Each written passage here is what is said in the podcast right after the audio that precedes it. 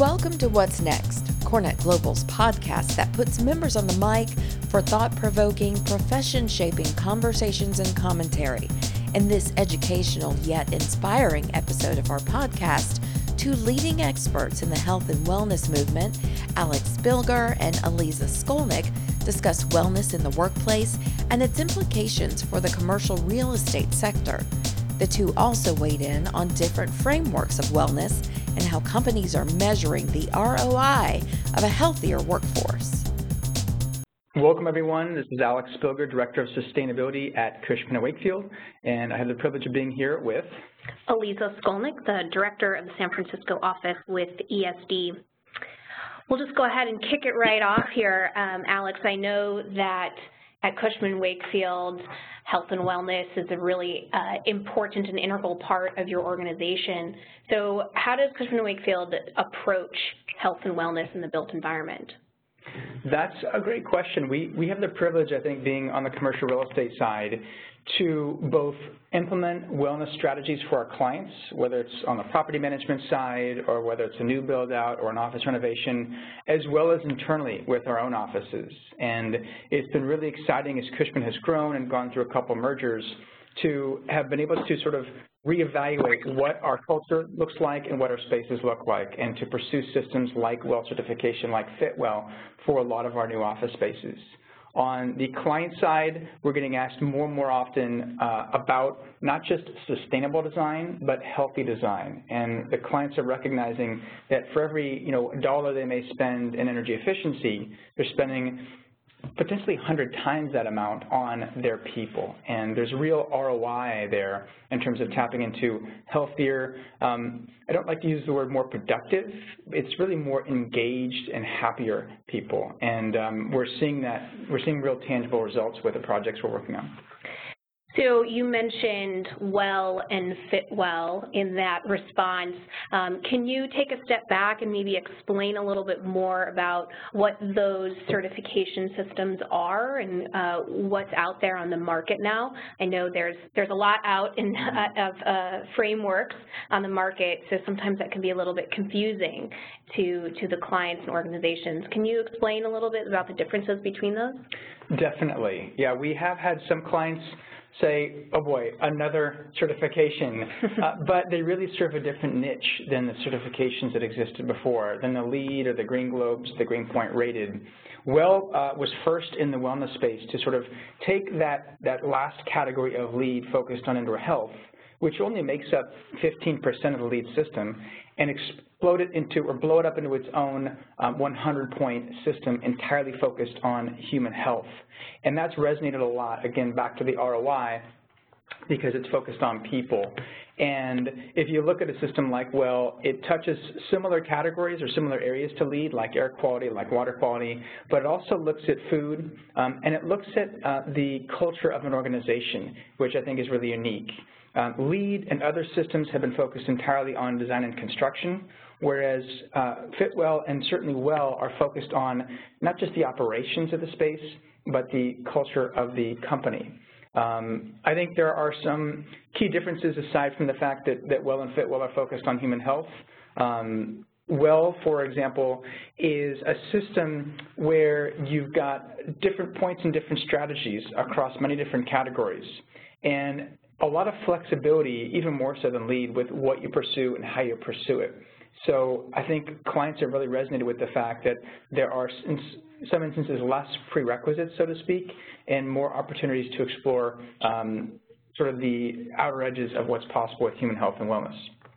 On the Fitwel front, I think Fitwel has served a really nice niche for those clients that maybe don't need or don't want the rigorous performance testing that's found in Well, but still want to take strategies and implement um, design strategies, construction strategies that are more focused on the human health side of the built environment. Great. I've also heard of a framework, of a third one, not as uh, prominent in the market, I would say, but uh, definitely another health and wellness related framework called RESET. It's much more popular in China and some of the more Eastern Asian countries. Um, so I'm interested to see also where that goes in the market. It focuses mostly on air quality mm -hmm. uh, as its initial primary category and a lot on ongoing monitoring and continuous performance metrics. So I'm excited to see where that goes as well. That seems like, Aliza, it's really in your wheelhouse. You come at it from the MEP side with ESD. What are you seeing in the wellness space? What are you seeing clients express interest in? And how does the indoor air quality piece kind of build in within the broader framework? Yeah, great question. Um, from an engineering perspective, I think it's a really exciting time in the market. Uh, there's a lot going on with the Internet of Things people may have heard of, um, and we call it the wild, wild west of sensors now. Mm -hmm. So technology is uh, such a huge integral part now of the built environment and how things operate, and we're seeing this integration of health and wellness and technology and how that all comes together. You know, a third of the people um, in, in the U.S. are tracking their own personal health, whether mm-hmm. that be through Fitbit or their some app on their phone or otherwise. Um, and now buildings and technology are starting to really track and monitor a lot of its performance and health and wellness metrics in the building as well in a very similar way. So we're seeing a lot of emphasis on indoor air quality, on uh, water quality, and measuring and tracking these over time. Mm -hmm. Even in arenas outside of engineering, we're seeing a lot of monitoring and kind of understanding what the data is and how that can help even further the discussion on health and wellness and the impact that it has on employees. So for example, uh, furniture and furniture technology uh, as it relates to furniture is another uh, huge growing market with all the sit-stand desks and everything that's integrated with the furniture solutions out there now. Um, we're seeing some just more and more data about how often are you standing versus sitting and what kind of effect can that have on your health and wellness. So it's just a really exciting time um, to be out there in the technology and yeah. health and wellness market. You mentioned the sit-stand desks, and as we're here at our San Francisco office um, overlooking uh, the, the floor area, I think the sit-stand desks were the single most popular component of the wellness focus in our new office space. And a lot of employees have said, I will never go back to a stationary seated desk. Um, we were just talking today with a colleague who mentions that every night they reset the desks to the standing position. Mm -hmm. So sort of forcing the people to, to sit, and that gets them thinking more about using those uh, standing desks uh, more often. Mm -hmm. Elise, you sort of touched upon this. There's a lot of different technology that goes into the health and wellness space. And the big question from clients is ROI. How do you measure mm -hmm. the increase in productivity? What are you seeing on your end and any, any kind of more or less concrete results that have come out? Yeah, that's a huge question now at the forefront, I think, of the health and wellness movement in the built environment. Um, there is a lot of, of I would say, concern and caution around using ROI and understanding what some of the actual hard data and studies that are out there now um, because there's a lot of claims in regards to productivity or absenteeism. Um, we're seeing a much bigger influence and engagement from a new stakeholder group that a lot of sustainability teams aren't used to seeing, which is HR. Mm -hmm. Human resources has been a new stakeholder in the game because there uh, is a lot of information that we want to gather in terms of employee engagement, satisfaction, um, through survey data or through other data in regards to uh, absenteeism, mm-hmm. um, sick time, et cetera. And that's a touchy subject sometimes, so it gets a little bit difficult.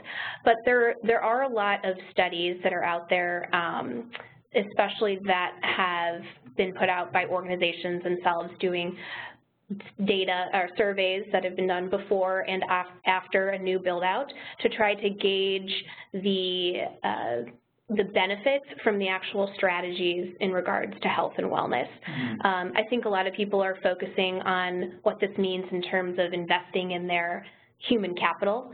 So how this affects attracting and retaining top talent, um, increasing satisfaction of their employees, so trying to gauge that, again, through a lot of, of survey data, um, their satisfaction in the space and what that means to them, maybe even how productive that might make them, um, or things like reducing absenteeism, like I mentioned. There's also a lot of studies um, put out there by organizations like Harvard or, or others that are trying to focus on how these design strategies uh, might affect an occupant. Yeah, you mentioned the Harvard Nine Foundations of a Healthy Building. I hadn't heard that before. Yeah, they just published a this report uh, last year, actually, so it is fairly new onto the market, and they've done some fantastic studies that help bolster their nine foundations. So this report just kind of outlines um, the, the nine basic categories or foundations for a healthy building. And the intent was to publish this, uh, these foundations that had a lot of research and science behind it. So one of the more popular studies that's out there is their cognitive effect study. And the biggest result of that was showing that uh, that occupants actually have a 101% increase in their cognitive functions in a space that's green certified and has better indoor air quality, mm -hmm. especially for things like critical response tasks and information usage and um, strategy. So it's a really interesting study, and there's a lot now, a lot more science and data behind some of these claims. We saw some of that firsthand in terms of ROI and, and increased um, certainly health with our Mexico City office, which is pursuing WELL certification, just finished up construction and is in the process of um, finalizing uh, the documentation, as I'm told. And here's a space that had all exterior offices to start, the old space, and not one but two vending machines in the office with every sugary, salty snack and soda pop that you can imagine. And it was a real cultural mind shift to pursue WELL and to move uh, most of the offices in the interior, to actually get rid of a lot of the offices, to make it open office, to allow the daylight to penetrate through. It was really the vending machines that got the most pushback. People said, what are we going to eat without these snacks there? Um, and kudos to the, the, leadership of our office. They said, this is the future. Um, we have to set the example. And people have said that the space you know, LEED, LEED projects affect, maybe got them inspired or educated them, but this particular space and the WELL certification process has changed not just how they approach work and their office, but what they eat at home. Mm -hmm. One colleague said it's changed what they feed their kids, and that was a real, I think, powerful, call it ROI or call it result of pursuing WELL for this particular office. And uh, I'm excited to get back down there I got to see the before. I'm excited to see the after and um, and people's reactions uh, in, in person. So you mentioned uh, culture and behavior a few times now and, and earlier when you were talking about the sit-stand desks as well. Uh, so going beyond some of the design strategies uh, that are outlined in WELL and Fitwel or others, what is the next step in terms of cultural change or behavioral change for health and wellness? That's a great question. I think if you look at systems like Well and Fitwel, and, and especially Well with the focus on the mind category, and um, some of the names of the categories are changing in version 2, it really does go beyond the design and construction process. And like you mentioned, Aliza, there's a big human resources component. And that's what I think gets a lot of our clients excited. I mean, granted, we're in California, and I've been told that, of course, California resonates with the mind category, um, whereas other places, our, our, teams in China are very focused on air quality because mm-hmm. that's a number one um, issue with, uh, with health. But if you, if you dig into the details of some of these features, they're very innovative. Um, one of them is no sending emails after a certain time at night. I do have to remind clients that isn't an optional feature, it's not required, um, but talk about something that would really affect the culture of an organization that sort of work, work, work around the clock. Now you have it built in to your certification. You have to cut off at a certain point in time. Um, features like nap rooms. You know, the first time we installed a nap room, our client said, the first person to catch napping is fired. and I said to the client, that's not really how this, this works, right? You, you build it, but it also has to become a part of the ethos of your organization. And we're seeing these systems stretch into the culture of companies. And I can say at Cushman, you know, one of the things we do well is providing a lot of autonomy and flexibility, and that in and of itself resonates um, very strongly with, with our employees. Um, we talked about culture and sort of what's next. What are you seeing, Aliza, from your angle in terms of the future of the health and wellness space? Yeah, big, big question here. um, there's so much movement in this arena that I think uh, there's just a lot, a, a, a, far way this can go. Um, I mentioned earlier technology, and I really do think that's a huge component of where the industry is headed, and this convergence of technology with the health and wellness. And not only that, but the personal health and wellness with the built environment. Um, so it's saying, okay, we, we might have implemented free address in the system, in, in the, uh, in the build out and the design, so you can move to any desk that you want throughout a space. We might also have a thermal gradient across a space so that there's some areas of your floor that are warmer or cooler than others. Mm -hmm. And maybe you're integrating that information with your own personal information that's being tracked on your phone, maybe about um, uh, you know, you needing more daylight in order to help you kind of wake up because you didn't have a great night's sleep or something, which is tracked through your Fitbit, and you might be feeling kind of cool. So you're going to go, because of the free address, you're going to go sit in an area of the office that you know is uh, the temperature that you want, that gets the kind of light quality that you want, and um, that is an environment that's going to make you the most productive for that day. Mm -hmm. So it's this integration of your own, your own personal health data and how you're tracking that, and then the response and integration of the building systems and how that can help you optimize your workday. Yep.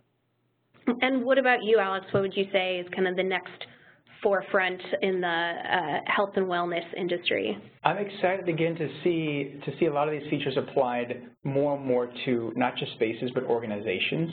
Um, you know, for every one new development that's taking place, there's a hundred offices that are existing or existing buildings or existing companies that can borrow some of these features. And we're working on an article coming out soon called The Value of Building Certifications Beyond Certifying Building. It's not just the question of should we get a plaque or not. It's really the question of how do we utilize the latest research, these science-based um, strategies, research-backed strategies to borrow the best practices and influence both our spaces and the culture of organizations.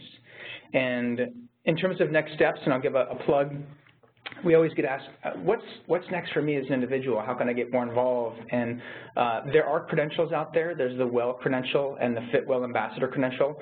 Aliza, I know you have both of those. Um, I do. and I, I, recommend folks that are interested to, to check those out because it both gives you a accreditation that shows you've got a knowledge set in the space, but also um, gets you more tied to this movement and gives you some tangible knowledge and skills that you can apply to your next project or your organization.